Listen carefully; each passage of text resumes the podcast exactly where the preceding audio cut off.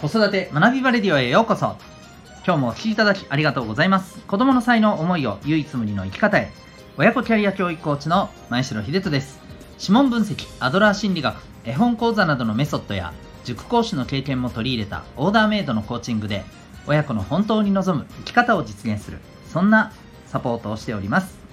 またオンラインサロンともいくパパの学び場というパパのための交流学びの場も運営しております。このチャンネルでは家庭もお仕事もどちらも充実させたい。そんな思いで日々頑張っているママさんパパさんを応援する情報やメッセージを毎日配信しております。本日は第386回になります。そんな目的でいいのか？というテーマでお送りしていきたいと思います。本題の前にお知らせを一点させてください。えー、私が運営しております頑張ってるパパさんを応援したい。そしてパパさんと一緒に楽しみ合いたい。そんな、えー、目的で作ったオンラインサロン。これが、えー、ともいくパパの学び場でございます、え具体的にサロンではですねどういうことをさせていただいているかと言いますと、え毎日、え聞いて学べるラジオを配信させていただいております。今お聴きいただいている子育て学びバレディオ公開放送版と、プラスサロン放送ということで、サロンメンバーさんしか聞けない限定放送も合わせて配信しております。なので、毎日2本聞いて学べる、えー、まあ、ラジオがあると。いうことがまず一つありますね。えー、お忙しい中で、えー、移動中とかですね、ちょっとした合間にですね、えー、スマホさえあれば聞いて学べる。まあ、イヤホンでね、え聞くこともできますのでね、はい。えー、ぜひご活用いただけたらということで、様々な子育てや、え、ワークライフバランスにつながることを発信させていただいております。さらにですね、月に1回からの、え、パパさん同士の交流会もやっております。えオンライン、えまた対面もですね、これからね、まあ、コロナの様子も見ながらですね、少しずつやっていきたいなと思ってます。さらに、えサロンメンバーさんは特典といたしましてですね、月に1回ご希望された方に、え個別のですね、まあ、子育てのご相談とかですね、あるいはコーチングセッションとして、えー、活用いただいたりとか、まあ、そういうあの個別のですね、えー、タイムというものをとっております。はいえー、こちらも無料でね実施しておりますので、えーまあ、自分のことをじっくりね聞いてもらったりあのそんな、え、時間を通して、まあ、自分自身を見つめたりですねあるいはまあ本当にリフレッシュしたりっていうことにつなげていただくとそんなサポートもしております。えとにかくこう頑張ってるパパさんの力になりたい、まあ、そんな思いでね、えー、やっておりますので、興味がある方はウェブサイトへのリンクありますので、ご覧になってみてください。ということで今日はですね、えー、そんな目的でいいの？というテーマでお送りしていきたいと思います。えっ、と、これはですね、まあ私たちもそうですし、まあ、特にお子さんに対してなんですけれど、それって将来に役に立たないからどうなの？みたいな感じでね、えー、まあ、切っちゃったりするようなことをね、えー、まあともすると言いがちだったりしますよね。でまああのここがですね、まあ、今日のもうあの結論なんですけど、えー、いやそんなことはないんじゃないかというふうにね思うんですね。えっと、先日あの私実はあのこの放送以外にもあのラジオ局さんでの、えー、ラジオ番組も 実はですね持たせていただいておりましてあのコミュニティラジオではあるんですけども FM 那覇さんという、はいえー、ラジオ局で「えー、君ザネクストというねえー、番組をさせていただいてて、しばらくですね、ちょっとパーソナリティから離れていたんですが、このほど、まあ、復活する運びとなりましてですね、この間、久しぶりにですね、ゲストの方を迎えて、ゲストの方の子供の頃の、まあ、インタビューをさせていただきながらですね、そこで出てくるお話を、えー、お聞きいただいているリスナーの、まあ、特に子育て世代の方とか学生の皆さんにですね、えー、何かしらのヒントにつながればということをやってるんですが、えー、先日お越しいただいたゲストさんがですね、あのすごくポジティブな方で、で、あの、本当にね、今も、あの、事業でもね、あの、すごく頑張っていらっしゃいますし、また、とてもね、あの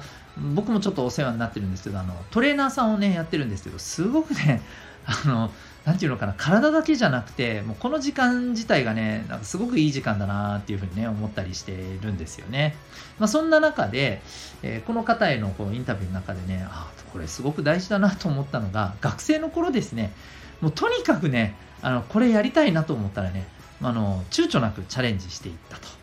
いうのがあるんです。で、しかもですね、目的がですね、もう本当にね、あの、将来のためとかじゃないんですよ。自分の今、なんかこれやったら自分ってかっこいいなとか、なんか自分としてはすごく気持ちいいな納得するなみたいなね。もう本当にそういうあのもう感情100%、うん。ね、気持ち100%で動いているんですね。うん、もう本当に例えば、えー、自分の自分がこれやったらかっこいいなと思ったからねもうバンドもやってしかもねなんかピアノもやったりねギターもやったりボーカルもやったりみたいな。とにかくやりたいの全部やるみたいな。感じでねもうどんどんチャレンジしていって。でもそれがまあすごくやっぱり挑戦することの楽しさだったりでやっていてできていく中でやっぱり自分自身に対する自信だったりそんなことにもねどんどんつながっていって、ね、そこからあのー、それこそ、えー、弱い、ね、部活が弱いところに行って自分が頑張ってなんか全国に連れていくみたいなね、なんかそれ漫画の話ですかみたいなね、そんなことにも挑戦してるんですよ。うんまあ、もちろんね、結果は、まあ、なかなかやっぱりそこは厳しかったけれども、でもね、そこへの過程がすごくね、あの楽しかったし、学びになったし、本当にチャレンジングであの良かったと。そんなお話をね、いっぱい聞かせていただいて、いや、やっこういうことだよなとこのなんかね役に立つからとか結果がどうだからとかそれも大事ですけどねそれも大事なんですけどもあの子供のうち学生のうちってやっぱりねこんなことにね精一杯チャレンジできたかで、えー、それがやっぱり大きいのかなと思います。でともするとあの最初で言ったように私たちはですねやっぱりこうあの大人ですんでねいろんなことの結果っていうところをやっぱり出すことを普段大事にやっぱりされるねやっぱり立場ですからついその目線で見ちゃうんですけれどもやっぱりねそのよくわからない納得いかないままでも役に立つよって言われてやってみてるその子供たちの行動や体験や思いの中に一体全体どれだけの学びがあるんだろうなって僕改めて思うんですよね。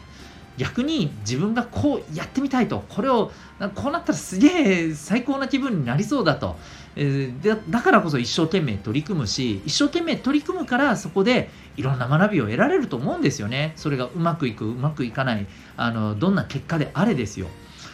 うん、だからこその学びを得られるっていうところじゃないかなと思うんですよね。だからこそやっぱりねなんか僕らの物差しでですね役に立つからいやそれはやった方がいいよとかいやこれどうなの？やる必要ある？とかいやそんなねものはもう置いといてその子のエネルギーが上がってやりたいって言ってるんだったらねもうさせるべきだと思います。